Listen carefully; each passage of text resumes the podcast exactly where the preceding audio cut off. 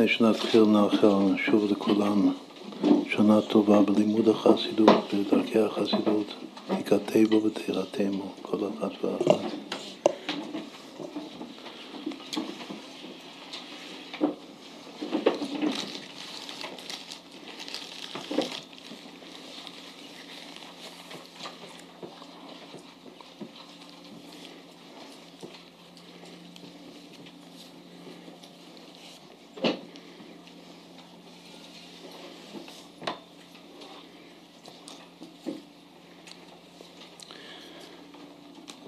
לפי הסדר של השיעור והדפים, אנחנו רק נבחר נקודות ש...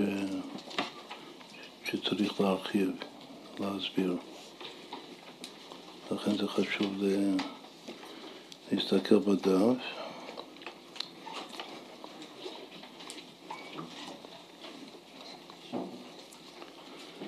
אמרנו סימן שי"ט כסלו שווה הכל וכ' כסלו הכל, הכל כל יעקב, והידיים ידי עשיו.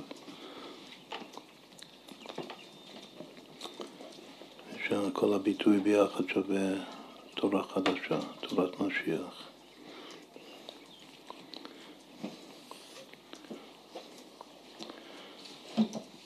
הקול הראשון הוא חסר, הוא קול תפילה שעולה מלמטה למעלה, מתוך הרגשת חוסר. לכן אין ו' בקול הראשון.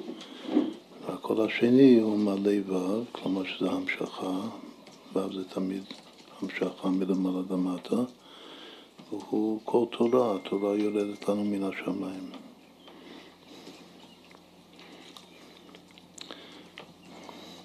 ועל ידי שני הקולות האלה, כל התפילה וכל התורה, אז יורשים את הידיים מידי עשיו.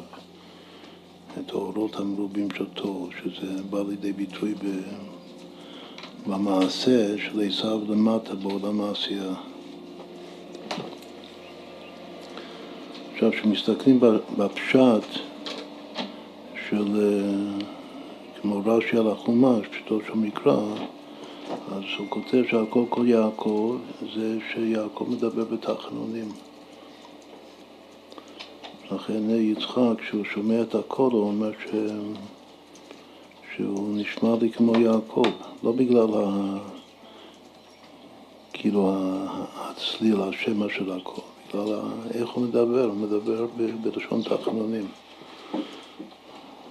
לא כנעשיו. עכשיו, תחנונים מדבר רעש, זה פסוק שמובא כאן, ובכללות זה תפילה, זה לא תורה.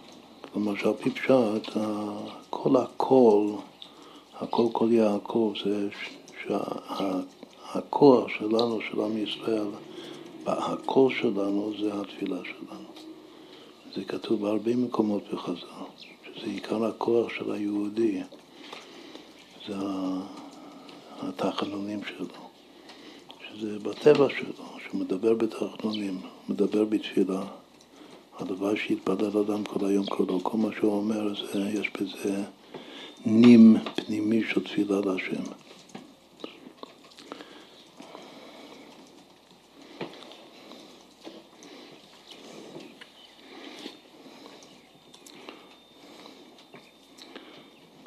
איפה, איפה זה כתוב? במחזור של ראש שנה ויום כיפור, אז כתוב שמה שתשובה או תפילה או צדקה מעבירים את רוע הגזירה, ולמעלה מכל מילה יש שם עוד מילה שמכוונים, שזה הכל שווה בגימטריה. למעלה מהמילה תשובה כתוב צום, ולמעלה מהמילה תפילה כתוב קול, ולמעלה מהמילה צדקה כתוב ממון. כל הדברים האלה זה שווה 136. אומרים שקול, שסתם קול, שזה קול מלא, זה, זו הכוונה של תפילה. זה מה שאמרנו הרגע, שבכללות הכוח שלנו, הקול שלנו, עם קוף זה הכוח שלנו להתפלל להשם על כל דבר. שזה בעצם זה במודעות שלנו, זה תפילה מתמדת, זה הטבע היהודי שלנו, הקול שלנו, שזה בדיוק הפשט, הקול קול יעקב, זה הטבע שלו.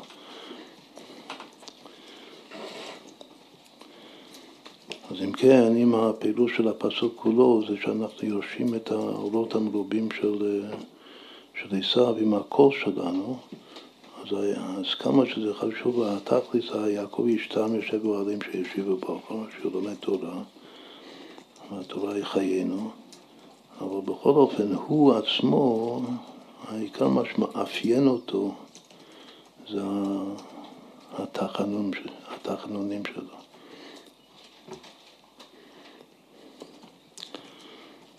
ובזה הוא יורש את, את האורות המרובים של המעשה של עשיו, לשון מעשה. המעשה הוא העיקר. עכשיו יש וורט שהכל קול, שהראשון זה בלי ו' והשני זה עם ו', אם אני אחבר את זה ביחד לעשות מילה אחת, אז יוצא מילה כאילו משהו משונה כזה, שהכל קול יוצא הקלקול. איזה קלקול יש בהכל קול. אבל היות שכמו שראינו קודם, שלמעלה מתשובה, תשובה זה אפילו יותר גבוה מתפילה, אז כתוב צום, כלומר שצדיק מ' זה קוב, זה אותה גמטיה, אותו דבר כמו ק"ל, אז יוצא שכל חסר, כל מלא, שזה קיל קול, זה גם שווה צמצום. כמו שצום זה לשון צמצום. באמת על פי פשט, שאדם צם, אז הוא מצמצם את עצמו.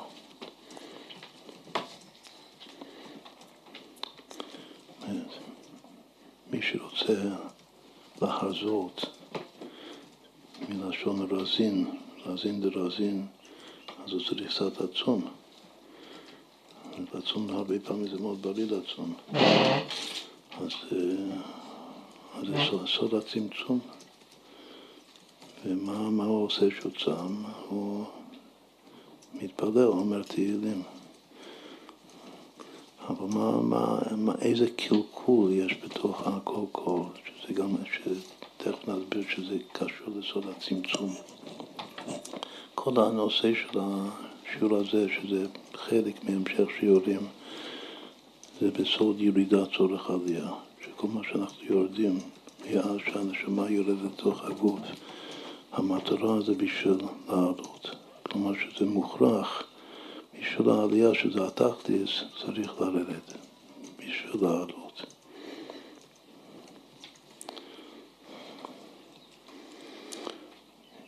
יש מאמר שזה מופיע בכמה הקשרים בחז"ל, כלכלתנו היא תקנתנו.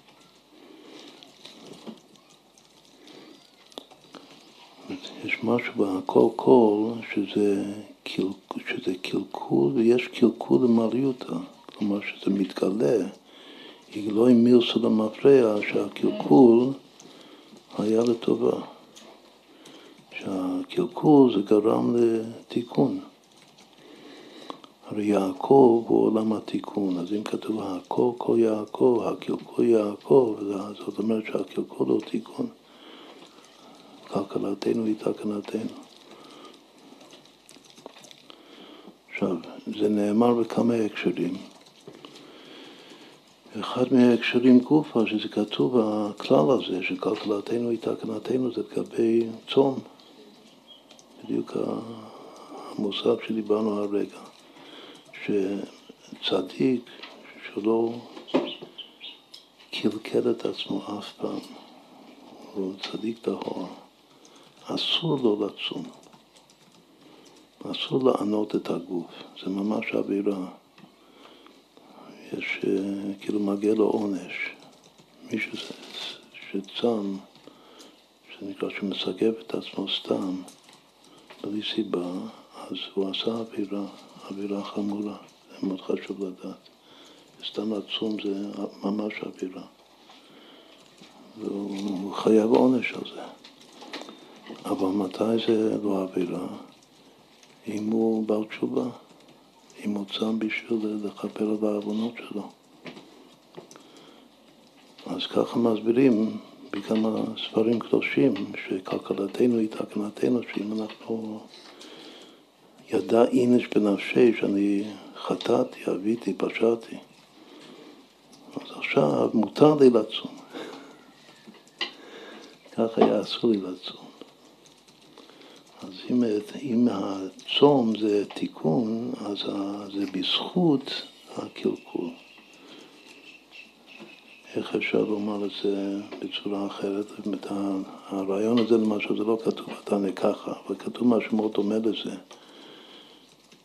באמת, יש, יש הלכה שהמבזבז אל יבזבז יותר מחומש.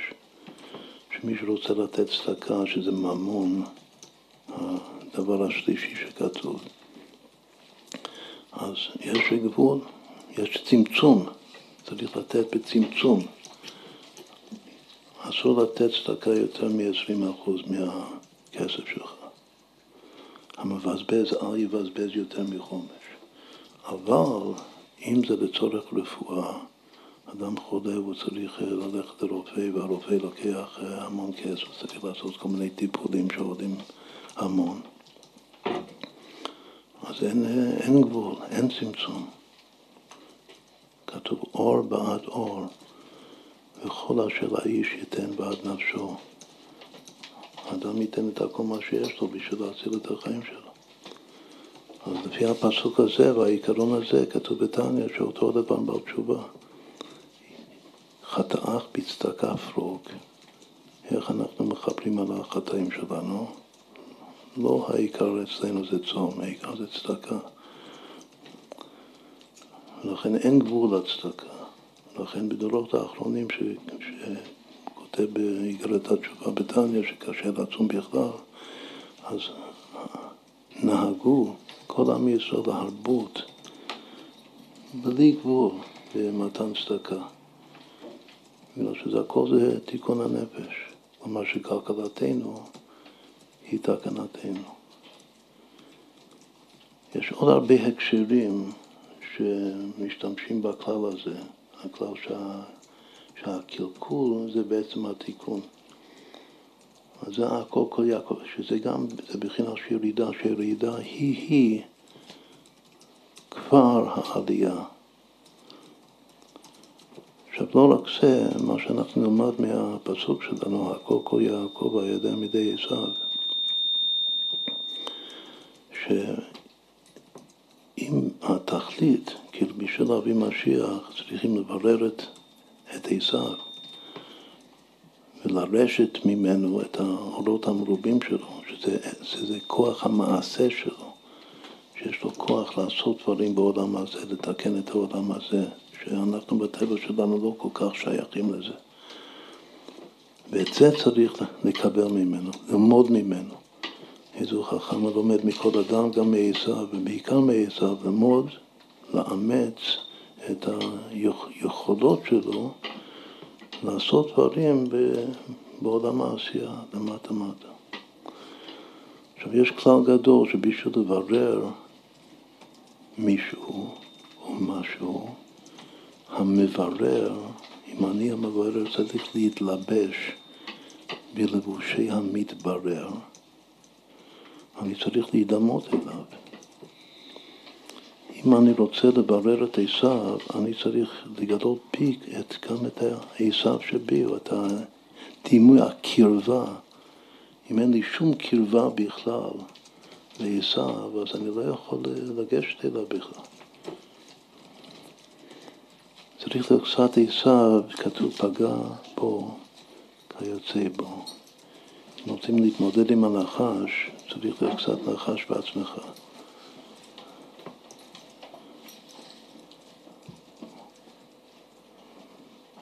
מה זה מסביר? למה אנחנו אומרים את זה? לא שזה פירוש מאוד מאוד אה, יסודי פשוט בירידת צורך עלייה. כשאומרים ירידת צורך עלייה זה לא רק שאני יורד בשביל שאני אעלה,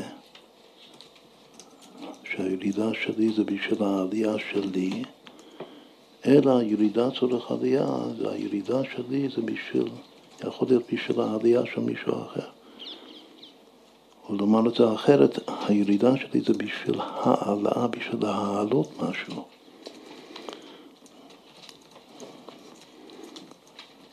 וכאן, בנושא הזה כל יעקב היה ידיים ידי עשיו, זה בשביל להעלות את עשיו על מנת לרשת אותו. אז צריך לברר אותו בשביל לקבל אותו, את הכוח שלו. אז אני צריך לרדת אליו, בגלל ששוב המברר צריך להיות דומה למתברר, אחרת הוא לא יכול לברר אותו.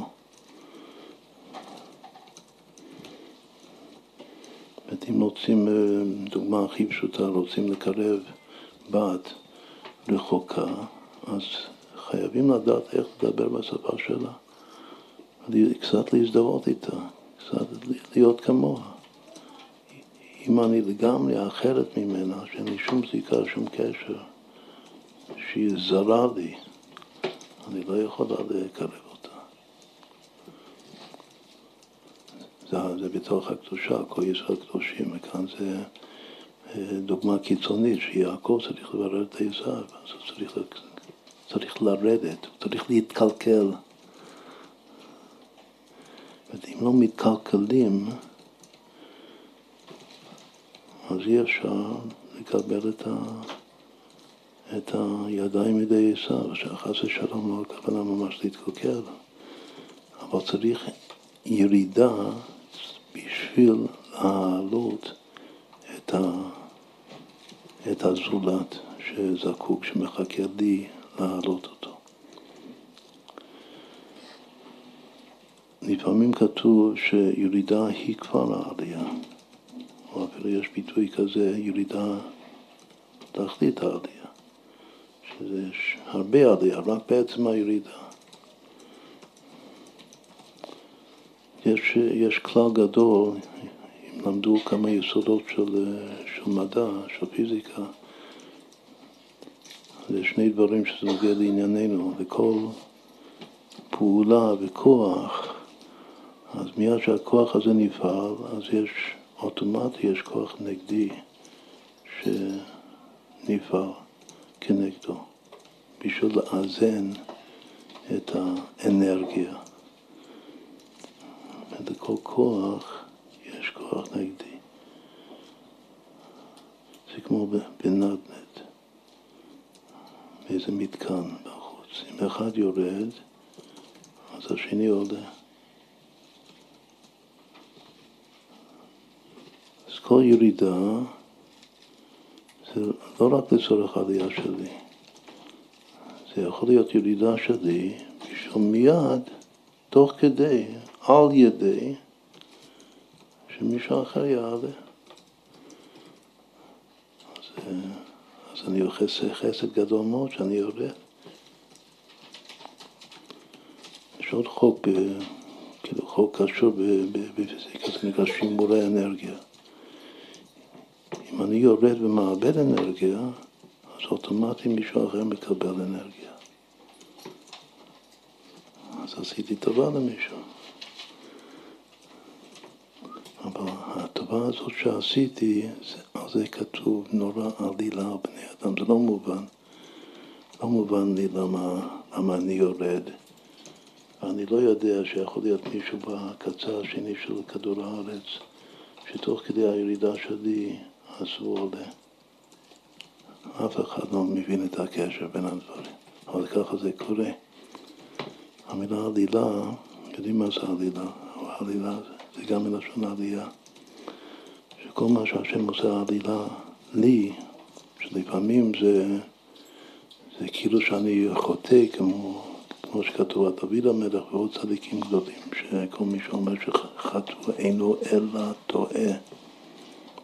בכל אופן הייתה ירידה, הירידה היא עלילה, גם חטא הדם הראשון זה נקרא עלילה שהשם עשה עליו, אבל שוב, לפי מה שאנחנו עכשיו מתבוננים, העלייה בעצמה, שזה ירידה על פי פשט, זה, זה אוטומטי, זה פועל עלייה. משהו עולה כנגד. אז אם כן, מה העצה? העצה זה תוך אם מישהו קצת יורד, גם ברוחניות, מרגיש איזו ירידה, צריך מיד להתקשר לכלל ישראל. לדעת ששוב, שהאנרגיה שלי, כנראה שזה הלך עכשיו למישהו אחר. וככה הוא יכול טוב טוב להתחזק, וגם שהוא יעלה בחזרה, ושכולם יעלו, שכל העולם כולו יעלה. שהשם כבר יוליד את כל האנרגיה והכל יעלה בנדנד.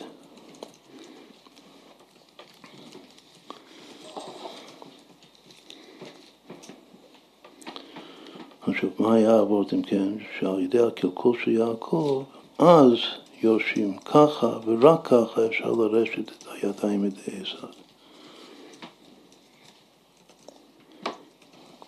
זה היה השלמה רק על, ה, על הנקודה הזאת. זה שעיקר הכל זה התחנונים, אפילו יותר מלימוד תורה, זה בגלל שמתי מדברים תחנונים? זה הרש מדבר תחנונים. מי שמרגיש את עצמו רע, שבאמת הוא מסכן.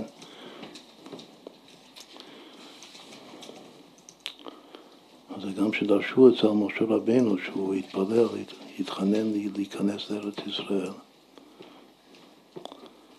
עליו כתוב תחתון ידבר רעש, אבל זה, זה, זה כל אחד ואחד שבמצב של רעש, כתוב? לרש אין כל.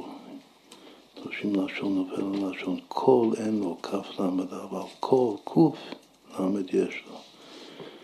שאם הוא רש, אז הוא מתעורר בקול להתפלל להשם, להתחנן להשם, ותוך כדי,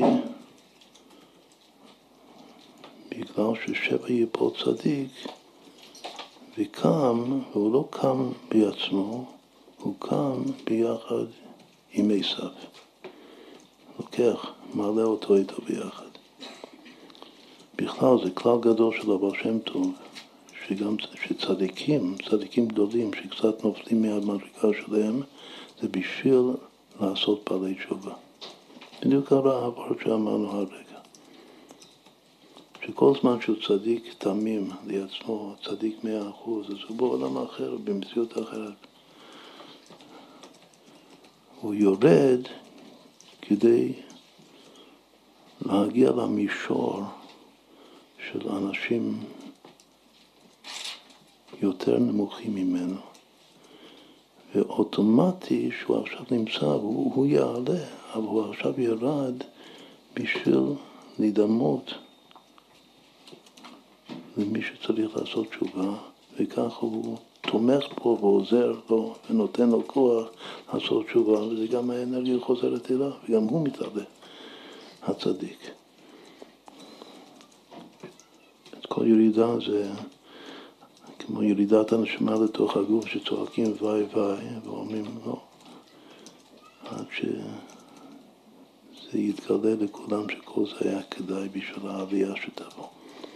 אז אמרנו שהעלייה זה לא לאו דווקא העלייה שלי, זה גם העלייה שלו.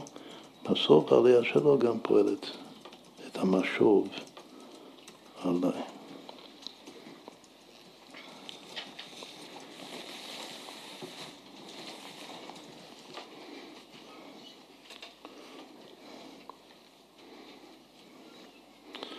הפסוק תחנון מדבר רע שכתוב כאן אז זה דורשים ממשה רבנו, אבל הרעש הראשון בתנ"ך, מי שקורא לעצמו רעש, זו הפעם הראשונה שיש את הרעש במובן של, של עני ומסכן, זה דוד המלך אומר על עצמו, ואנוכי איש רעש ונקלה. בתורה יש גם את המילה רעש. אבל בתורה רעש לרשת, בדיוק מה שמדברים כאן, לרשת את האורות המרובים של תורה, סימן שיש אה, קשר ביניהם, שבשביל לרשת צריך להיות רעש. ושוב, הראשון, בפירוש הוא רעש, כתוב על דוד המלך. אחר כך, שהוא חטא, אז בא נתן הנביא ואמר לו את המשל של כבשת הרש, של הרש אין כה. הוא הוכיח אותו עם הרש. והנה חז"ל באים ואומרים שהרש זה משה רבנו הרש. זאת אומרת, על ידי הרש, כאילו המסכנות, ככה יורשים את האורות המרובים של, של עשיו, של, של עולם התור. ככה מביאים את, את משיח על ידי התורה החדשה. הכל כל יעקב, כל יעקב, הידיים ידי עשיו. עכשיו רק נבין שהידיים ידי עשיו זה לבזבז יותר מחומש. זה הידיים ידי עשיו. לעשיו אין הלכה כזאת, שכל המבזבז, יבזבז יותר מחומש. אז צריך לרשת את הידיים שלו, שהוא, כל מה שהוא עושה, הוא עושה בהפרזה. ואם הוא נותן, הוא נותן את הכל. זה נקרא בכל מאודיך. כתוב שתכלית הירידה של הנשמה בתוך הגוף זה בשביל להגיע לבכל מאודיך, בכל ממוניך. לתת את הכל בשביל הזולת. אז כאן אנחנו הוספנו שלתת את הכל זה גם לתת את עצמי לרדת מהמדרגה שלי, כאילו לוותר גם על הרוחניות שלי, גם לטובת הזולת.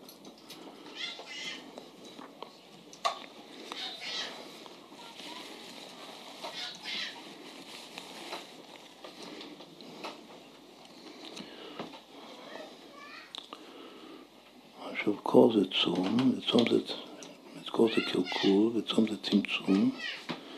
יש כלל בחסידות שכל צמצום, ביידיש צמצום זה מידת הגבורה, בכל צמצום מונט פסולת. זה הלשון. שכל גבול, כל פעולה של גבורה וצמצום זה מצריך שיהיה בזה פסולת. משהו לא טוב. ואז צריך לעשות בירורים, ואז בסוף יוצא שיורשים בזכות הפסולת, והבירורים שעושים, התיקונים, התשובה שעושים, עושים תשובה, אז יורשים את, ה, את עשיו. וככה אפשר להביא משיח. עכשיו, כל זה זה קשור לנושא הכללי שאנחנו לומדים על ביטחון. זה גם מה שדיברנו בשלשום, שבשביל להגיע החוצה, לברר את עשיו צריך הרבה הרבה ביטחון, ואני אבטח לך. גם כי יפול לא יוטל כי השם סומך ידו. גם מרגישים שאני נופל, אני, זה לא פוגע בביטחון בכלל. אז שאני יודע שהשם סומך את ידו. והירידה צורך עלייה.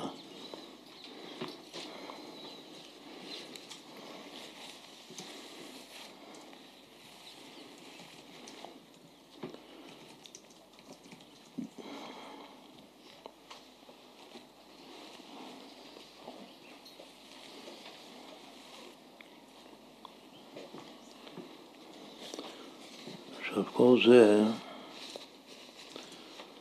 היה קשור לנושא שלא הגענו אליו בכלל בשיר השושון, שיש עוד פסוק מאוד חשוב בתנ"ך של רש.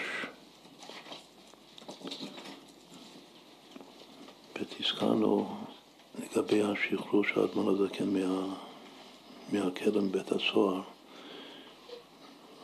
פסוק שנדרש בחז"ל על יוסף הצדיק מבית הסורים יצא למנוח. פסוק בקהלת, כי מבית הסורים, כתוב סורים בלי א',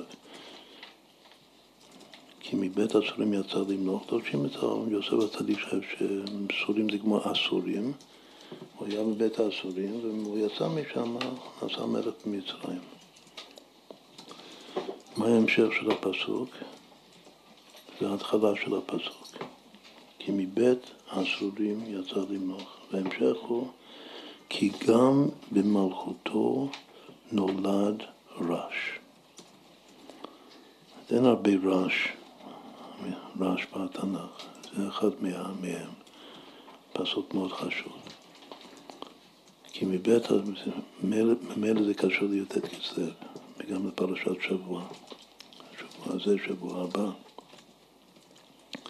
כי מבית הספרים יצא למלוך, כי גם במלכותו נולד רש. מה זה? אז אה, קשה להבין את זה אם לא יודעים את ההקשר, שההקשר זה הפסוק הקודם שם, בקהלת, פרק ד' בקהלת. שאולי נפתח את זה בכלל, יש כמה דברים חשובים בקהלת.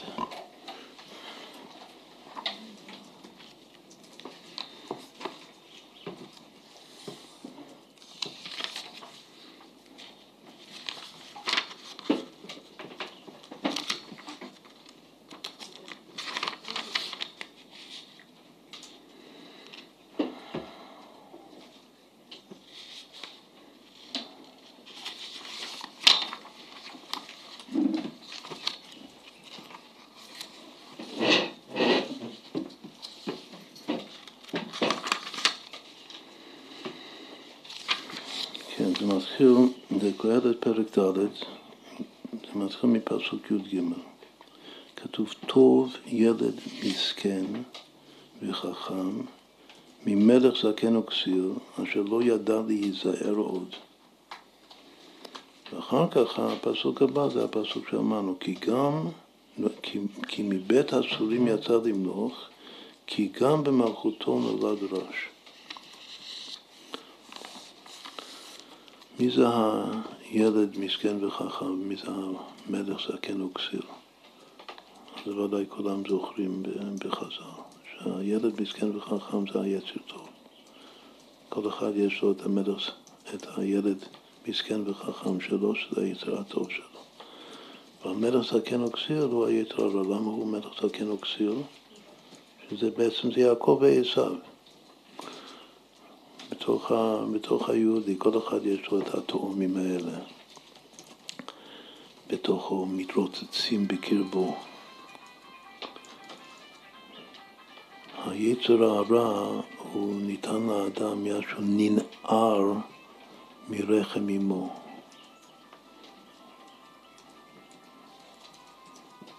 כי יצר לב האדם רע מנעוריו. מה זה מנעוריו? בגלל שהוא ננער מהרחם. ככה מפרשים את זה. מהרגע הראשון שהוא נולד, אז הוא מקבל יצר הרע. מה זה היצר הרע? שהתינוק יש לו תאוות, הוא חייב לאכול. הוא חייב.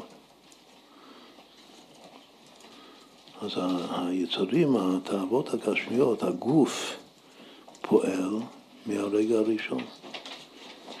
מה זה היצר הטוב? היצר הטוב זה שהוא נעשה קצת מופשט מהצרכים הגופניים שלו. יכול לרצות גם להתאבות לדברים לא גשמיים. זה, זה הפשט של יצר טוב ויצר הרע. מי שהתאווה שלו זה רק לצרכים הגשמיים שלו, זה נקרא יצר הרע.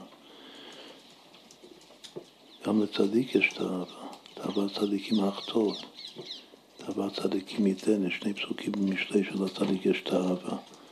אבל מה התאווה שלו? זה ללמוד תורה, לעשות מצוות, לדבוק בהשם. זה גם יצר, מה זה יצר? יצר זה תאווה. מה זה יצר טוב? זה תאווה לדברים טובים. שדברים טובים זה דברים רוחניים, מה זה יצר רע? זה תאווה לדברים לא טובים.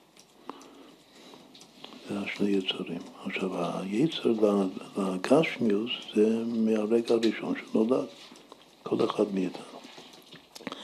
לכן היצר הרע הוא 13 שנה יותר מבוגר, יותר זקן מהיצר טוב, בגלל שהיצר טוב מקבלים בר מצווה או בת, בת מצווה. היצר הרע זה מה, מהלידה. לכן היצר הרע נקרא זקן, היצר טוב נקרא ילד. זה פשט ידוע בחז"ל. אבל היצר טוב, הוא, עליו כתוב, טוב ילד מסכן וחכם ממלך זקן וכסיר. שלא ידע להיזהר, אבל היות שהוא מבוגר, הוא לא מקבל תוכחה. אנשים זקנים לא מקבלים, לא שומעים לצעירים. זאת הם הבעל הבתים כאן, הם בעל האחוזה שנאחזים במציאות. אז הוא כבר לא יודע להיזהר, רש"י אומר שלא יודע לקבל תוכחה. כבר יותר מדי רגיל בדרך שלו. אז זה הפסוק הראשון. טוב ילד מסכן וחכם ממלך זקן וכסיל אשר לא ידע, את המלך הזקן וכסיל לא ידע להיזהר עוד. למה הילד, שוב, למה הוא מסכן? זה שהילד הוא חכם, זה אני מבין, היצר הוא חכם. היצר הרע שהתאוות שלו זה רק גשמיאס הוא כסיל, הוא טיפש, הוא לא יודע מה באמת טוב. חכם זה מי שיודע מה באמת טוב בחיים. אז היצר טוב, שרוצה דברים אה, טובים, רוחניים, אז הוא חכם. היצר הרע, שהוא רוצה גשמיאס, הוא טיפש, הוא כסיל. למה זה מסכן בזה? כתוב אה, שהמלך זקן הוא עשיר, אבל זה מובן מאליו בגלל שהוא מלך. מלך הוא ודאי עשיר. למה היצר הטוב הוא מסכן? בגלל שלא שומעים לו, ככה מסבירים. מסכן זה לא רק שאין לו כסף. מסכן זה אחד שלא, היום לא שמים עליו. אז היצר טוב לא שמים עליו אף אחד. ולכן הוא מסכן. הוא ילד מסכן וחכם. עכשיו, מה, מה ההמשך? ההמשך זה הפסוק שאמרנו הרגע, שזה פסוק מיוחד שיש שם שני חלקים, כמו כל, לא בפסוקים בתנ"ך, יש שני חלקים, וכל חלק זה מתחיל עם המילה כי, אם אה, אתן זוכרות, זה האבות המפורסם של, אה, של רב שלמה בקרלין, ש, ש, שיש לי צפי קי, יש לי שני קי, מה זה, ביידיש קי זה פרה, יש לי שתי פרות להתפרנס, מזה בא הביטחון, אני בטוח שכבר שתמיד תהיה לי פרנסה טובה, כלומר שיש לי מידת הביטחון. למה? בגלל שיש לי צפי קי, יש לי שני קי. אז הוא דרש את על הפסוק, כי בו ישמח ליבנו, כי בשם קודשו בטחנו. אבל אנחנו אומרים שכל פסוק שיש שם, שהמבנה של הפסוק זה שני כי, אז זה גם כן אה, שייך למידת הביטחון. אז כאן יש פסוק מאוד יפה עם, של, עם, עם שתי פרות, עם צווי כי, שזה זה כי מבית הסורים יצא למלוך,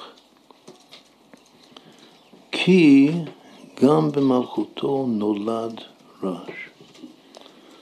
עכשיו כאן השאלה, על מי, על מי זה הולך? זה הולך על, ה, על המלך זקן וכסיל שהיה קודם, או זה הולך על הילד, אה, הילד מסכן וחכם שהיה קודם? אז בעצם יש שתי פירושים. יש פירוש אחד שאומר שמבית הצורים יצא למלוך, זה הולך על המלך וכסיל, זה היתר הרע. שהוא שוב, מאז שהוא נולד, מאז שהוא ננער מן הרחם, בית הסורים דורשים את הרחם. מאז שהוא נולד מהרחם, שיצא מבית הסורים, אז uh, הוא יצא למלוך, למלוך להיות מלך, כלומר שהוא היחיד פה, אז הוא השליט הבלעדי, ללא עוררין. הוא המלך זקן וכסר. ואחר כך, מה החלק השני של הפסוק לפי זה? כי גם במלכותו נולד רע, שזה אפשר לפרש, שזה הולך על, המלך, על הילד, על הטוב, ילד מסכן וחכם. שבמלכותו של היתר הרע הוא נולד בעבור 13 שנה או 12 שנה, גם במלכותו של היתר הרע נולד הרש, הרש זה המסכן הזה. הילד המסכן והחכם, שזה היתרתו. זה פירוש אחד. אבל יש פירוש שני, שזה הכל הולך על, היצר הטוב.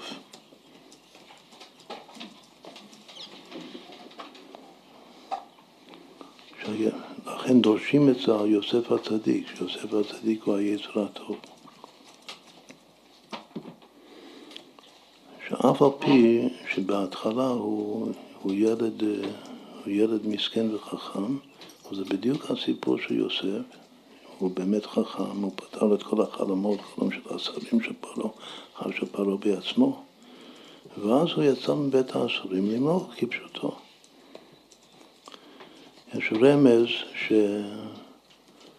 שמלך, מה זה להיות מלך? כתוב שמלך זה מוח שליט על הלב ששליט על הכבד. הלב זה התאוות הגשמיות שדיברנו קודם, המוח זה השכל האלוקי שהוא שליט, צריך להיות מוח שליט על הלב. והכבד זה המוטבע שבנפש, ההרגלים המוטבעים, כל הצבעים של הבן אדם. שזה גם כן, זה, בגלל שהבן אדם נולד, הצבעים שלו זה צבעים אה, בהמיים בעצם. עכשיו צריך סדר של מלך שהמוח הוא למעלה מהלב והלב למעלה מהכבד. ואז המוח שליט על הלב והלב שליט על הכבד, ואז הוא מלך. מלך, של, מלך טוב, מלך של קדושה. לפי הרמז הזה, מה זה מבית הצורים יצא למלוך? יש עוד למד לפני המלך. אז זה אסמכתא דורשים בחסידות שלמלוך זה מה שפנימיות הלב שליט על המוח. אז יש שתי בחינות של לב, יש חיצוניות הלב שהמוח צריך להיות שליט עליו. אבל יש פנימיות הלב שנקרא ראותא דליבה, הרצון העצמי של הנפש האלוקית להשם, שהוא גם יותר גבוה וממילא הוא גם שליט על ה, גם על השכל האלוקי. האדמו"ר הזקן, בעל הגאולה של י"ט כסלו, אצלו הייתה הדרגה ככתוב של פנימיות הלב שליט על המוח, אף על פי שהוא כתב ספר התניא, ספר של בינונים לכולם. והכלל של ספר של בינונים זה שכל אחד צריך להגיע למוח שליט הלב, שזה ביטוי מהזוהר הקדוש. אבל יש צדיקים מיוחדים כמו הוא בעצמו, שאצלם יש גילוי של פנימיות הלב, שזה יותר גבוה מהשכל, כמה שחב"ד זה שכל, אבל הרעותא דליבה אומרת, עצם נקודת הרצון של הלב זה יותר מזה.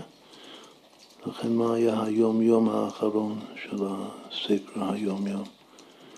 מה שהיה רגיל לשמוע מפי אדמו"ר זקן על הפסוק שמי לי בשמיים ועמך לא חפשתי בארץ, יכביר זה גרוניסט. אני לא רוצה זה בכלל. לא רוצה לא את הגן עדן שלך ולא את העולם הבא שלך, רק אותך בעצמך. הרצון הזה זה נקרא רעות הדליבה, זה פנימיות הלב, זה יותר גבוה מגן עדן בעולם הבא. מה זה גן עדן בעולם הבא? זה שכל, זה השגה, השגה אלוקית. לא, לא. כמה שכל חב"ד חושבים שחב"ד זה שכל, אבל הבעל הבית של זה, שזה האדמו"ר הזקן, אצלו הלמד של פנימיות הלב שליט על המערבך. אז אם כן, יש לו ארבע מדרגות, יש למד, מ', למד, כ'. מבית הסורים יצא למנוח, שזה בית הסורים של פטרבורג, שיצא למנוח ולהפיץ את תורת החסידות בשופי, שזה יפוץ מעלתי החוץ, שמכוח זה יבוא משיח בחסד וברחמים. אז אם כן, יש מפרשים, וזה אנחנו מפרשים, שבית עצום יצא למלוך זה יוסף הצדיק, אז זה, זה, טוב. אז אם כן, מה ההמשך אומר? שזה כי גם במלכותו נולד רש, אז רש"י בעצמו, רש"י זה לשון רש, רש"י בעצמו, שזה פשוטו של מקרא, פרשנדתה, המפרש העיקרי של, של התורה שלנו. אז הוא אומר שגם כשהוא מולך, הוא נשאר בשפלות.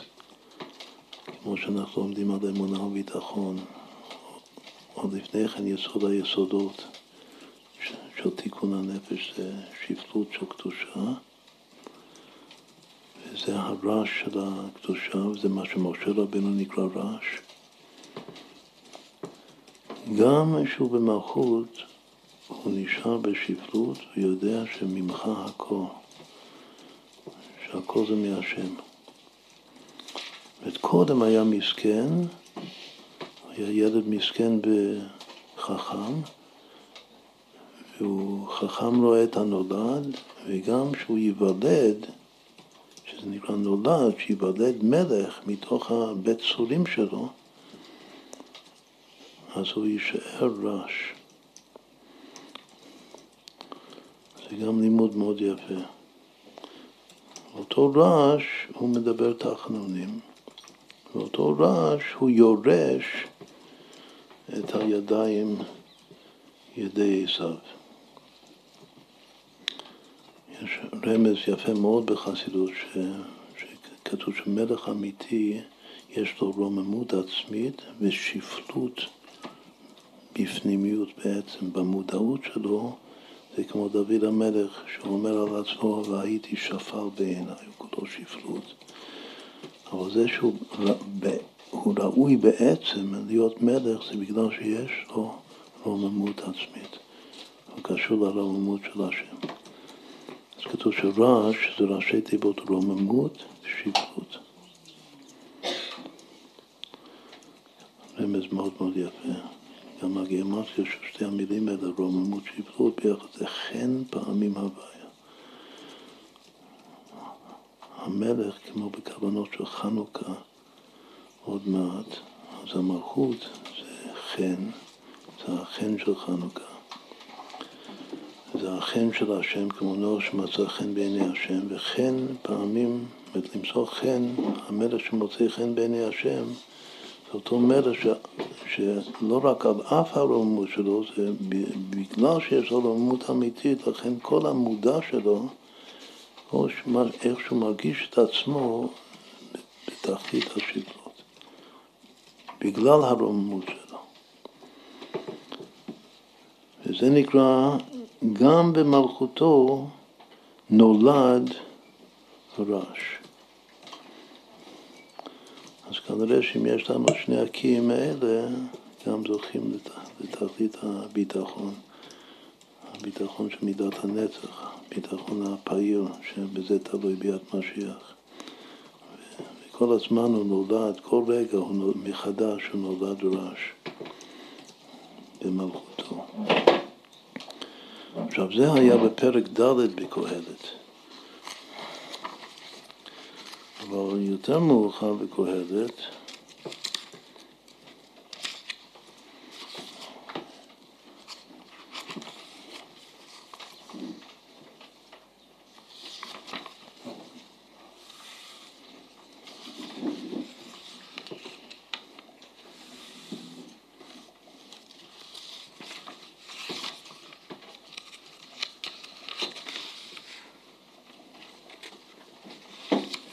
בפרק ט', פסוק י"ד כתוב ככה, כתוב עיר קטנה, זה גם כל הספר התניא של בעל הגאולה זה קשור לפסוק הזה, מה שאומר ש, שהגוף של הבן אדם זה נמשל לעיר, ויש שני כוחות שנלחמים מי יכבוש, מי יהיה בעל הבית על העיר, שזה שתי הנפשות. זה שני היצרים. כל אחד רוצה לכבוש את העיר. איזה עיר? העיר, מה שכתוב כאן בפרק אה, ט'. עיר קטנה ואנשים בה מעט. יש גוף שאנשים זה האיברים של הגוף. ובא אליה מלך גדול, הגיע לגוף הזה, לעיר הקטנה, מלך גדול. מי זה המלך הגדול? שוב, זה אותו מלך של קודם, זה היצר הרע. שזה הנפש, בלשון נתניה זה הנפש הבעמית. ובא אליה מלך גדול וסבב אותה ובנה עליה מצודים גדולים בשביל לכבוש את, ה, את העיר, העיר קטנה. אחר כך, ומצא האיש מסכן חכם. פתאום מצא, הגיע לשם איש מסכן חכם, עכשיו האיש מסכן חכם זה אותו אחד של קודם, לא שקודם הוא נקרא ילד מסכן וחכם, וכאן הוא כבר לא ילד, הוא כבר גדל קצת. אז הוא איש, איש מסכן חכם. שם זה ילד מסכן וחכם, כאן זה איש מסכן חכם בלי אבב. ומצב האיש מסכן חכם ומילט הוא את העיר, הוא הציל את העיר מידי אותו מלך שסבב את העיר ובנה עליה מצודים גדולים. איך הוא עשה את זה? בחוכמתו. הייתה לו חוכמה לדעת איך לנצח את המלך הגדול הזה. גם המלך הוא לא נקרא זקן או כסיר, וכאן המלך הוא רק מלך גדול. והילד הוא כבר לא ילד, הוא איש, הוא עדיין מסכן חכם. ויש לו, בחוכמה שלו, הוא מילת, הוא הציל את העיר מידי המלך הגדול הזה. בחוכמתו, ואדם לא זכר את האיש המסכן ההוא. אף אחד לא זוכר את האדם, את אף בן אדם, אף אחד לא זוכר את, ה, את האיש המסכן הזה, שזה היצרתו. אז מה, מה מסכם קהלת? ואמרתי אני, טובה חוכמה מגבורה. שוב, כאן המלך הוא לא מתואר כטיפש, ככסיר, רק שהוא מלך גדול, שהוא סבב את העיר. אז מה המלך הגדול, מה התכונה שלו על פי פשט? שהוא גיבור. אז, אז קהלת מסכם ואומר, אמרתי אני טובה חוכמה מגבורה, מכאן אני לומד מהסיפור הזה שטובה חוכמה, החוכמה של האיש מסכן, חכם, זה יותר טוב מהגבורה של אותו מלך גדול. ואחר כך הוא אומר כזה משפט, בחוכמת המסכן בזויה. הרי אף אחד לא זכר את, ה, את החכם הזה, את המסכן, שהציל את העיר. אז לכן אני אומר, אומר קהלת, שחוכמת המסכן בזויה, כולם מבזים את, ה, את המסכן עם החוכמה שלו, ודבריו אינם נשמעים. אז זה קצת חידוש, בגלל שאם הוא מילט את העיר בחוכמתו, אז כנראה ששמעו לו. מה זה שהוא מילט את העיר בחוכמתו? הוא נתן איזו עצה טובה, וזה מה שהציל את המצב, וניצחו את המלך הגדול.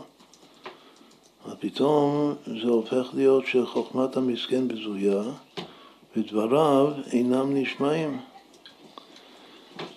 ואחר כך הפסוק הבא זה לכאורה סותר את הפסוק הקודם. דברי חכמים בנחת נשמעים מזעקת משה בכסילים. שדווקא החכמים שמדברים בנחת אז מקשיבים להם והדברים שלהם נשמעים וחודרים עמוק דברים היוצאים מן הלב נכנסים אל הלב ופועלים את פעולתם כידוע הביטוי בחסידות אז איך זה מתאים? הרי המילים הקודמות היה כתוב שאין, ודבריו אינם נשמעים. יש הרבה הרבה פירושים על זה, מאיך ליישב את הסתירה הזאת. קודם הוא אומר שהדברי המסכן, האיש מסכן חכם, שהוא הציל את העיר, חוכמתו בזויה ודבריו אינם נשמעים. ופתאום דברי חכמים בנחת נשמעים, כן נשמעים. יש פירוש אחד שאומר שכנראה שהחכמים בפסוק הבא הם לא מסכנים, יש להם כסף. זה כבר משהו אחר. שדברי חכמים עשירים שמדברים בנחת אז נשמעים, אבל המסכן, האיש המסכן החכם, חוכמתו בזויה ודבריו אינם נשמעים. למה, למה אמר את כל זה? רבי שמע זה היה. הכל היה בשביל וורד של הבעל שם טוב הקדוש, ש... שחשבנו ככה לפתוח את ההתוועדות של י"ט כסלו מהוורט הזה, אבל היות שלא פתחנו אז גם כן לא הגענו לזה בכלל. אבל זה, זה קשור להרבה דברים כאן בשיעור. אבל שם כדרכו, הוא אומר וורטים של אה, לדרוש מילים, כמו שגם אנחנו מאוד אוהבים לעשות. לוקח את המילה השלילית, וגם כן כל העניין של הבעל שם זה לקחת דברים שנשמעים שליליים ולהפוך את זה לחיובי. זה בכלל, זה כל דרך החסידות.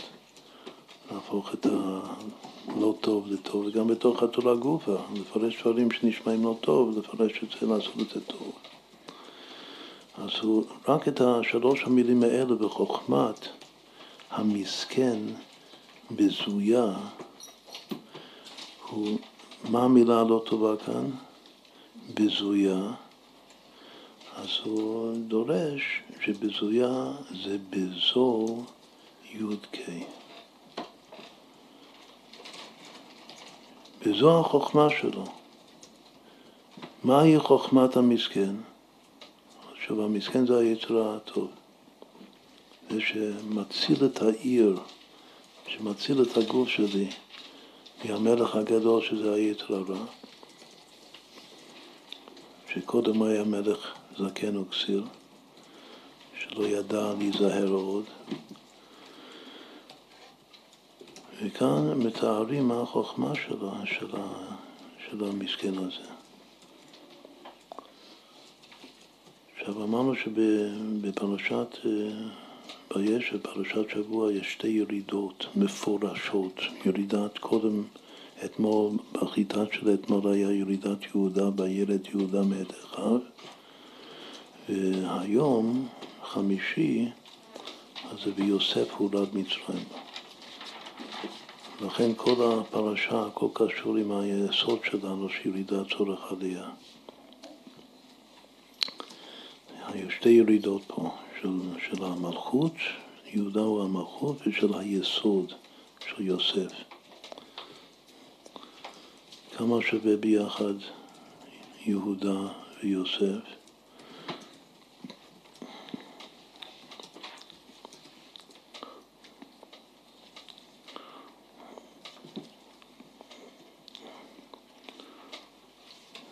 יהודה ויוסף ביחד זה מקום, זה אחד מהכינויים של שם השם.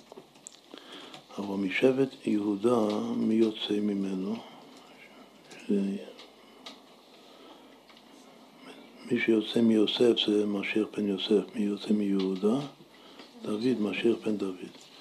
לכן אמרנו שהסופי תיבות של יוסף הולד מצרימה, שזה החיטת של היום, כתוב כאן זה פדה, שזה מה שדוד המלך אומר, פדה בנפשי, פדה בשלום נפשי מקרב לי, כי ברבים היו עמדי. אז אמרנו שהאדמון הזקן, בעל הגאולה של י"ט כסף, הוא גם יוסף, הוא גם דוד.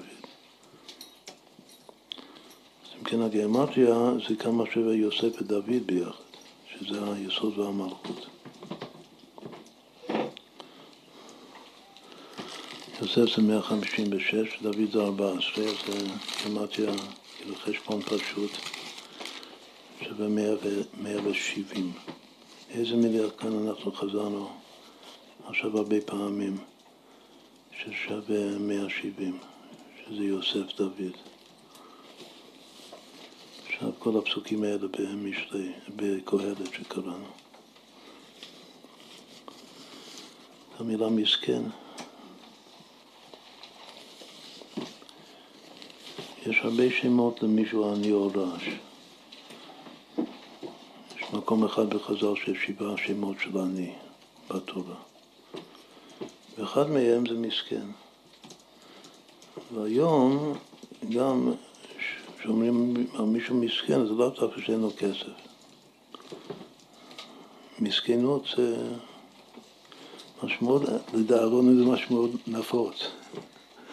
גם כולם מרגישים את עצמם מסכנים. אז כל אחד שמרגיש את עצמה מסכנה, מסכן, אז זה חיבור, זה ייחוד של יוסף ודוד. המסכן. לכן רוצים הרבה לדבר על המושג הזה מסכן. ו... והמסכן יש לו חוכמה מיוחדת. היתר הטוב שלך, של כל אחד מאיתנו, הוא מסכן. הוא ילד מסכן וחכם. אז כנראה שלהיות מסכן ולהיות חכם זה הולך ביחד. כל המסכנים וחכמים.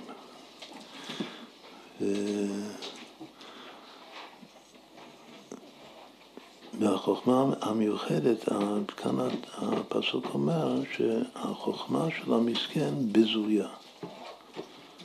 לפי הפשט, חוכמת המסכן בזויה, שמבזים את החוכמה, לא מתחשבים בחוכמה שלו. יש פה, שוב, יש פה קושה משני הכיוונים. קושה ממה שכתוב קודם, שהוא מילת תאיר בחוכמתו, אבל אחר כך אף אחד לא, לא שם לב אליו ולא שם עליו בכלל. וחוכמת המסכן בזויה, אחרי שהוא מילת תאיר. ואחר כך שכתוב שדברי חכמים בנחת כן נשמעים. בכל אופן, חוכמת המסכן הזה בזויה, אומר הבא שם טוב שהוא הופך את היוצרות כדרכו, שהחוכמה של המסכן זה בזו י"ק. מה זה, מה זה זו? זו זה כל דבר שאני מצביע עליו, זה כמו זה, זה הדבר. רק שזו זה לשון נקבה. עכשיו, יש הבדל בין זו לבין זו. כל אחת שבעזרת השם בבוא הזמן תעמוד תחת החופה. והחתן יאמר הוא יאמר, הרי את מקודשת לי, בטבעת, מה הוא צריך לומר?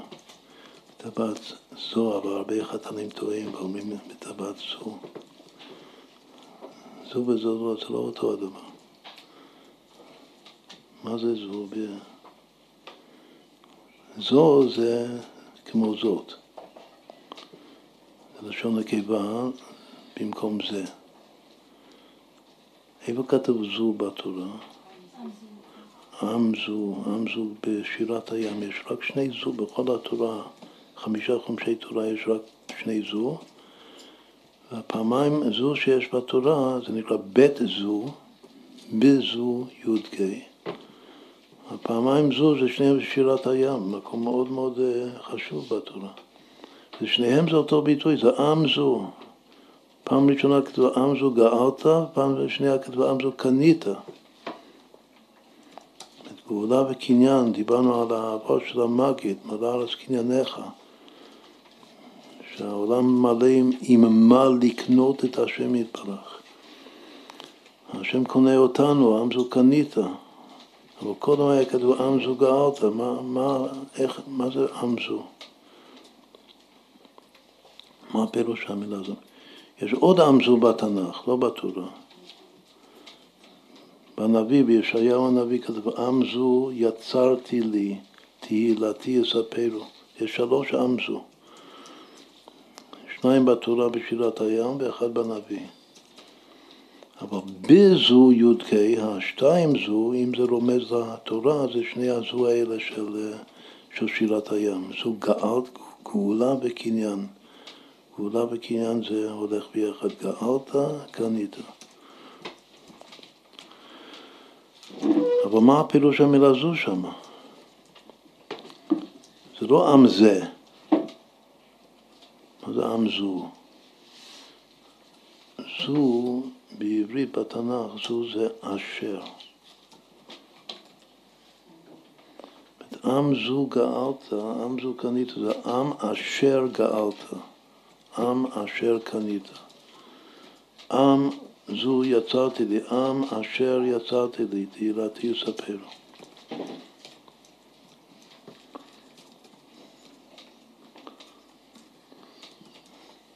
אז אם החתן אומר, הרי את מוקדשת לי בטבעת זו, אז הוא אומר, הרי את מקדשת בטבעת אשר, אשר מה? קשה לדעת מה הוא מתכוון.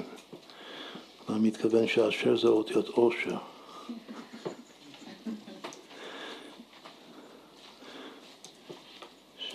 זה סגולה לבית עושר, בראשית. עכשיו, הכלה יכולה לתקן אותו תחת החופה? עשית טעות, אמרת טבעת צריך לומר טבעת זו. הרי את מקדשת לי בטבעת זו. אם הרב, כל רב חב"ד איתו, אז הוא מסיר את החתן שיאמר את זה נכון.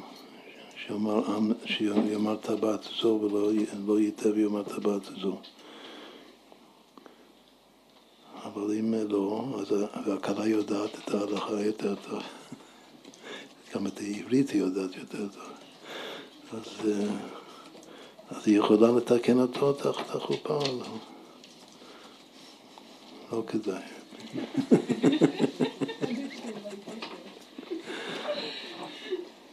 לא כדאי לתקן אותו, בדיעבד כנראה שזה עובר.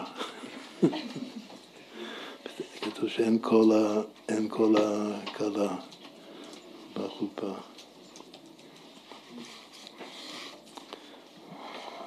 בעולם הזה. עכשיו בברכות אז יהיה כל חתן וכל כלה. אז, אז יישמע בערי יהודה. בכל אופן, זו זה הנקבה של זה, ובמידה מסוימת הרבה יותר, אה, גם מילה יותר יפה וגם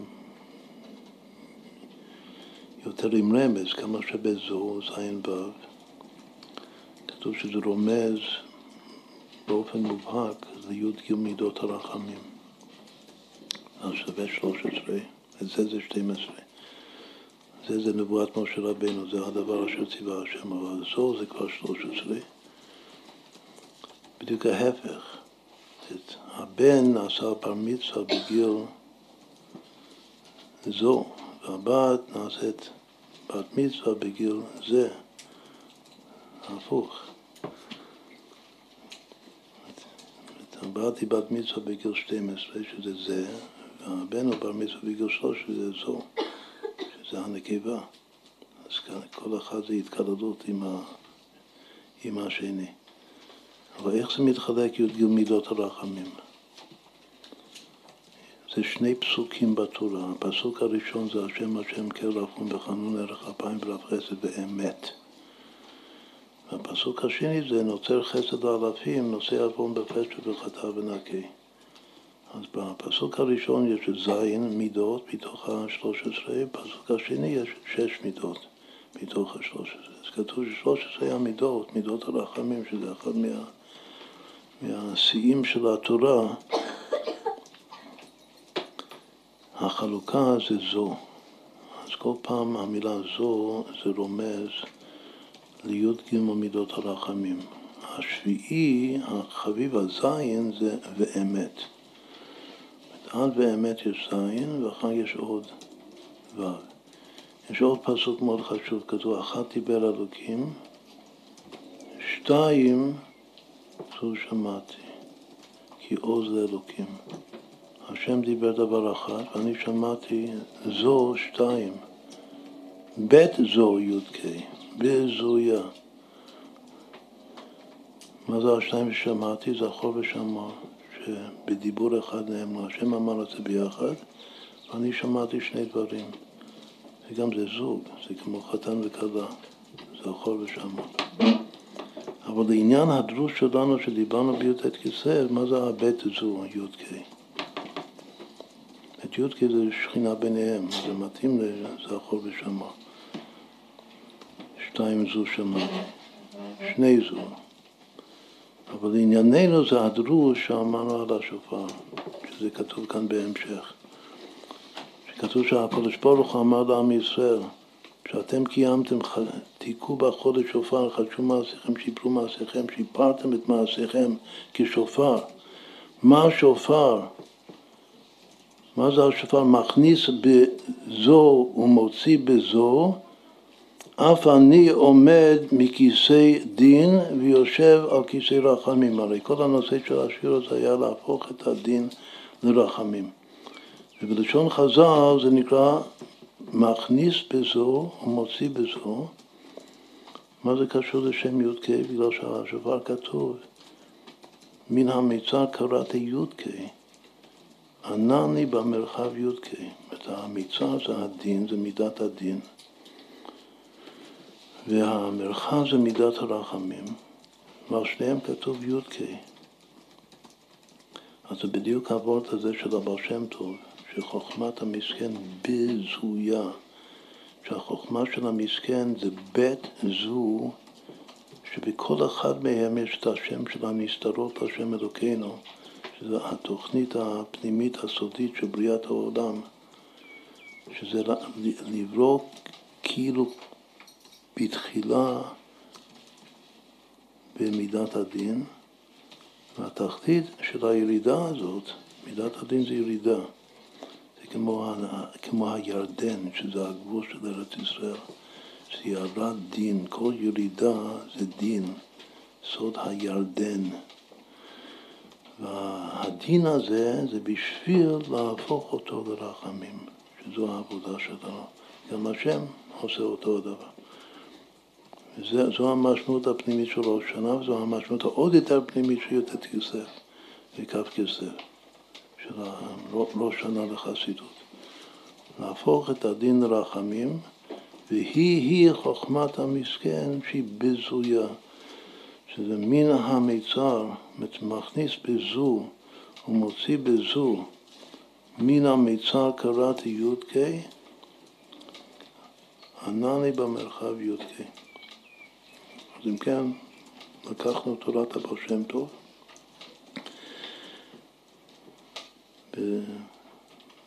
ואיפה עוד הבעל שם טוב דורש משהו דומה לזה? הבעל שם טוב מאוד אוהב את המילה זו. בזו, בכל, מה הוא מתכוון בזו י"ק? בכל דבר, גם בדברים שנראים לא טובים, אשרי הגבר אשר תייסנו י"ק, ומתורתך תלמדנו כמו שמסביר את זה בפרק כ"א בתניא, שי"ק זה עמדי יתכס, יש דברים שלא רואים את זה שזה טוב, אבל צריך להאמין ולפתוח שזה טוב, ואז זה מתגלה שזה טוב, וטוב הנראה והנגלה. ואלו הדברים שבאים משם י"ק. כל העניין של חסידות זה לגלות את הטוב הגנוז, האור הגנוז בתורה ובמציאות כולה. וזה רק כאשר, כמו שהסברנו בהתוועדות, כאשר פונים פנים למציאות, לא פונים אחורה למציאות, שמחבקים את המציאות, לא נסוגים ובורחים מהמציאות.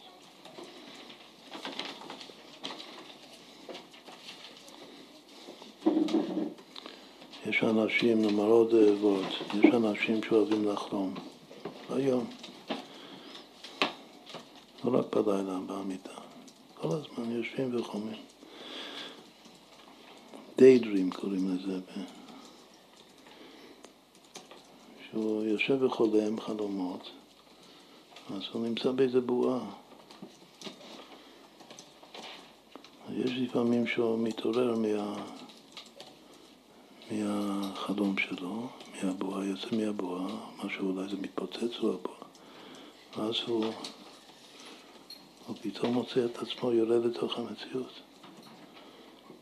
שהוא נמצא כאן, הוא צריך לעשות משהו. יש לו משימות בחיים, יש לו אחריות לעשות משהו בחיים. צריך לקום לבית ספר, הרי מה אתה יושב חולם, אתה מאחר לבית ספר בבוקר. זה נקרא ירידה, שפתאום יורד מהבועה שלו. זה הגן עדן שלו, החלום, בעל החלומות. בדיוק מה שקרה ליוסף. זה כתוב ילידה צורך עלייה. כאילו שיורדים לתוך המציאות, כאילו צריך לקום ללכת ללמוד, או לעשות משהו אחר. את הירידה הזאת, פתאום יש אנרגיה מופנית כלפי מטה, ואוטומטית זה יגרום לכך שתעלה אנרגיה כנגדו. כנגד כל טיפה שיורדת, יש שתי טיפות שעולות מלמטה למעלה. זה כלל גדול. אז שאלנו שאלה איפה עוד הבעל שם זה מדבר על, על זו, שצריך להסתכל בכל דבר, למצוא את האלוקות בכל דבר, כל מה שקורה. יש שם קדוש שזה החילוף אותיות י' כו' כי באותיות שאחריהן, מה בא אחרי י' אחרי ה' ו', אחרי ו' ז', אחרי ה' ו'. אז מה זה חילוף הוויה בקבלה? זה כ' ו' ז' ו'. אבל כ' ו' זה הוויה בעצמו, וז' ו' זה אחד. כלומר שהאותיות שאחרי הוויה, שזה שם קדוש, כ' ו' ז' ו', איפה זה כתוב? מי זוכר? על המזוזה מאחורה.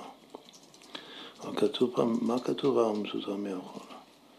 כתוב השם, אלוקינו השם, הכל בחילוף אותיות. אז כתוב כ' ו' ז' ו', אחר כך ב' מ' ו' כ' ז' ו', ועוד הפעם כ' ו' ז' ו'. כל הארבע עשרה אותיות האלה, שזה האותיות שאחרי, אחרי הוויה אלוקינו הוויה. שוב, אחרי הוויה זה כ' ו' ז' ו', אחרי אלוקינו זה ב' מ' ו' כ' ס' ז', ואחר כך עוד הפעם כ' ו'. ז' ו'. אז יש פה פעמיים זו, פעמיים כ"ו זו, לפני אלוקינו ואחרי אלוקינו. יש גם על זה, יש במקום אחר פירוש מקורי, מובהק מאבא שם טוב בעצמו, שהוא אומר שהשם הזה אומר שזו, בכל זו וזו, בכל זו וזו, כנראה שגם הבעל שם טוב מאוד אהב כנראה שיעורי בנותיו כאן, בכל זו וזו יש הווה, יש כ"ו, יש שם הוויה.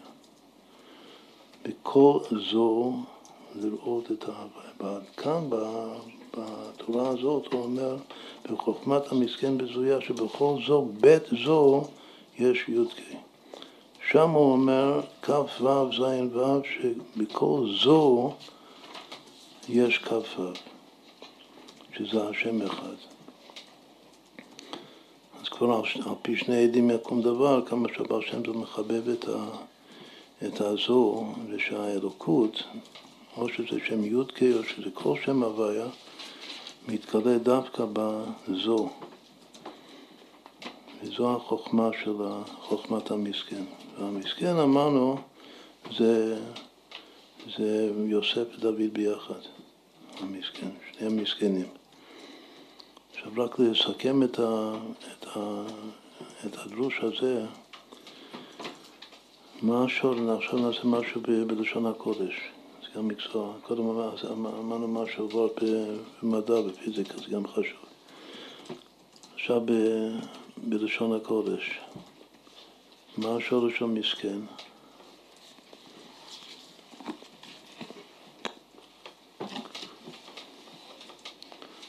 פשוט, מה? השורש בעברית, שלוש אותיות. סמך, כף, נון. יש עוד דברים בשורש הזה חוץ מלהיות מסכן. יש סכנה יפה. פעם אחת בתנ"ך יש, המילה סכנה. גם בקהלת. יש עוד משהו? אז, כל, אז לפי זה זה מסוכן להיות מסכן, אבל אה, כל הדרכים בחזקת סכנה. כלומר ש... איפה שלא תלך אפשר להיות מסכן. מה עוד? יש עוד דברים ב... בשורש סכן.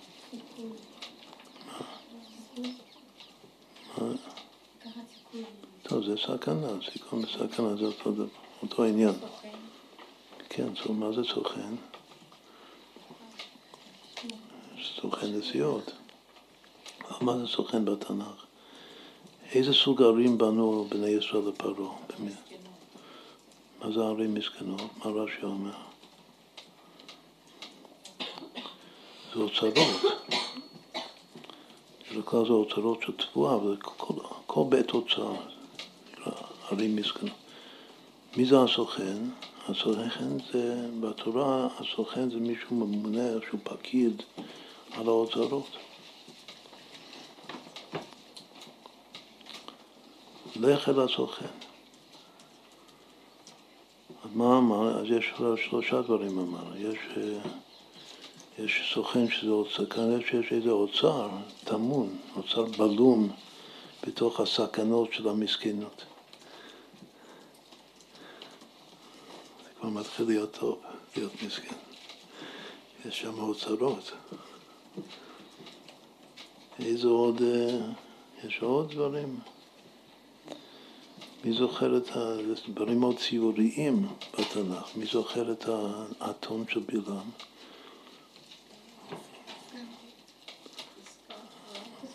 אז כן נזכרתי, מה זה אז כן נזכרתי?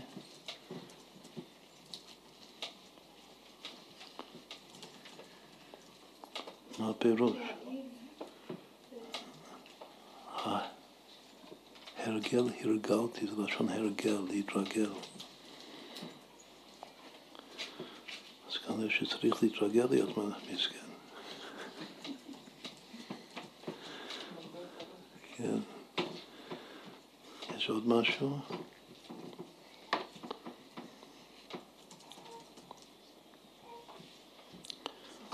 עכשיו, מה, מהסכנה, מהמובן סכנה, יש, יש שם, שם עצם.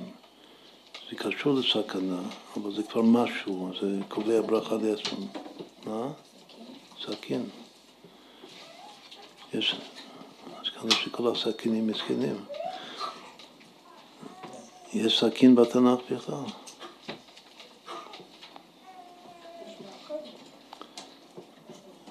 סכין עם, עם סמך אין, יש פעם אחת בתנ"ך סכין עם סין, ושמת סכין בלועיך, עם בעל נפש אתה. יש לפעמים שצריך לשים סכין, סכין אומרים שזה גם כמו סיכים, כמו סיכים בעיניכם.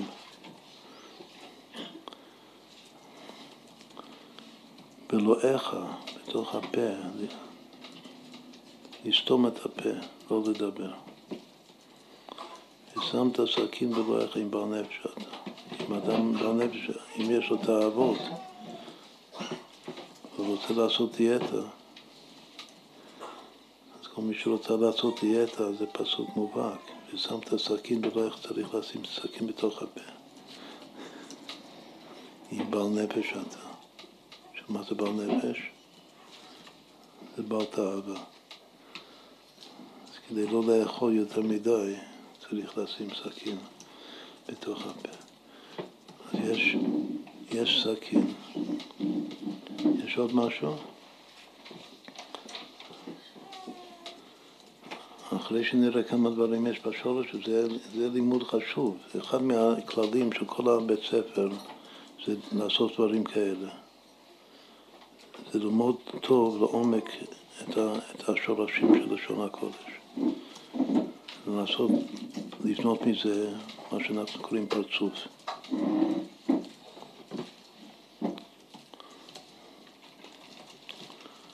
יש עוד שני דברים. מי, מי זוכר את אבישג?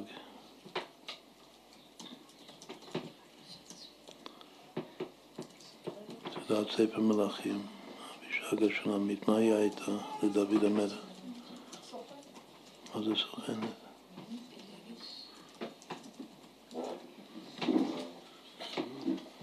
לשון חימום, מחממת, יש משהו בסוכן. מה? מסכן. כן, היא סכן פה, אומרים של לשון סכנה. זה הסכנה היחידה. בוקע עצים, יסכן. אבל יש, יש אולי מישהו שמפרש שזה גם, גם חימום שהוא מחמם עם העצים, מעביר אותם. אז יש גם לשון חימום. אז כנראה ש... מה הקשר למסכנים? צריכים להתחמם. זה סגולה להתחמם. יש עוד דבר אחד, שהוא הדבר הראשון והעיקרי מהכל, שעוד לא אמרו את זה. הלקל יסכן גבר.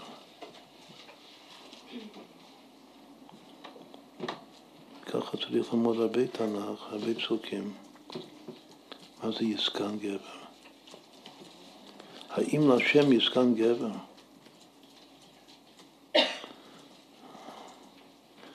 יסכן זה יועיל. האם אני עושה טובה לקודש ברוך אני עושה טובה להשם? יש הרבה פסוקים דווקא במשמעות הזאת, ש... שצרכן זה לשון תועלת, כאילו לעשות טובה. אז הנה רואים שהילד מסכן הזה, האיש מסכן חכם, הוא באמת מועיל. הוא מילט את העיר, הוא מציל את העיר. היצר טוב הזה שהוא מסכן הוא הכי מועיל לאנושות. ולהשם לקודש ברוך בעצמו. בגלל שהוא מגשים לו את התאווה שלו בבריאת העולם. עכשיו נעשה בקיצור. יש פה, אמרנו שבעה דברים שאפשר מאוד יפה להקביל אותם למידות של הלב.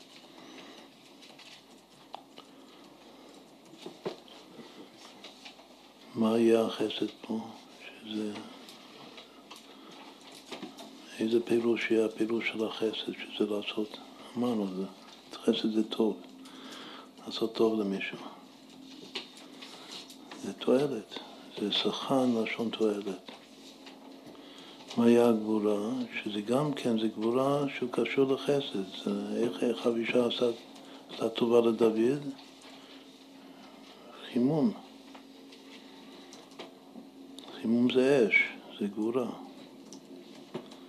מה זה אוצר בקבלה? מי שפקיד על האוצרות.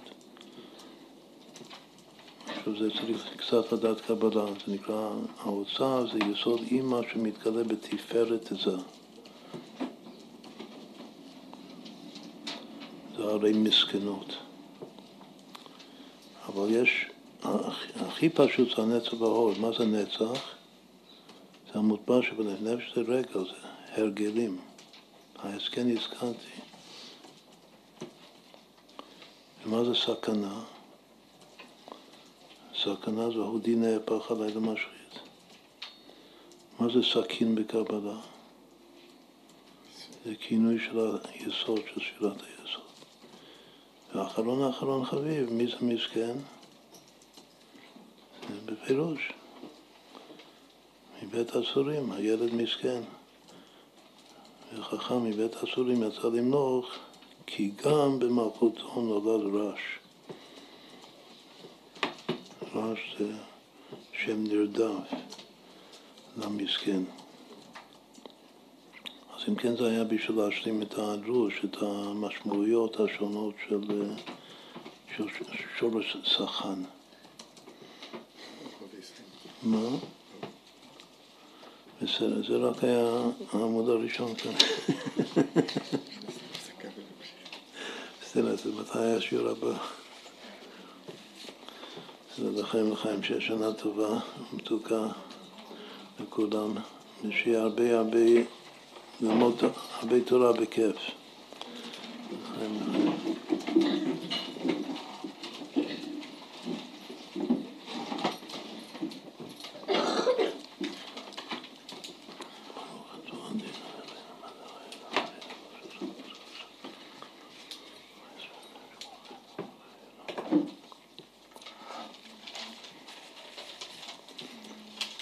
אפילו הראשון הגמרא.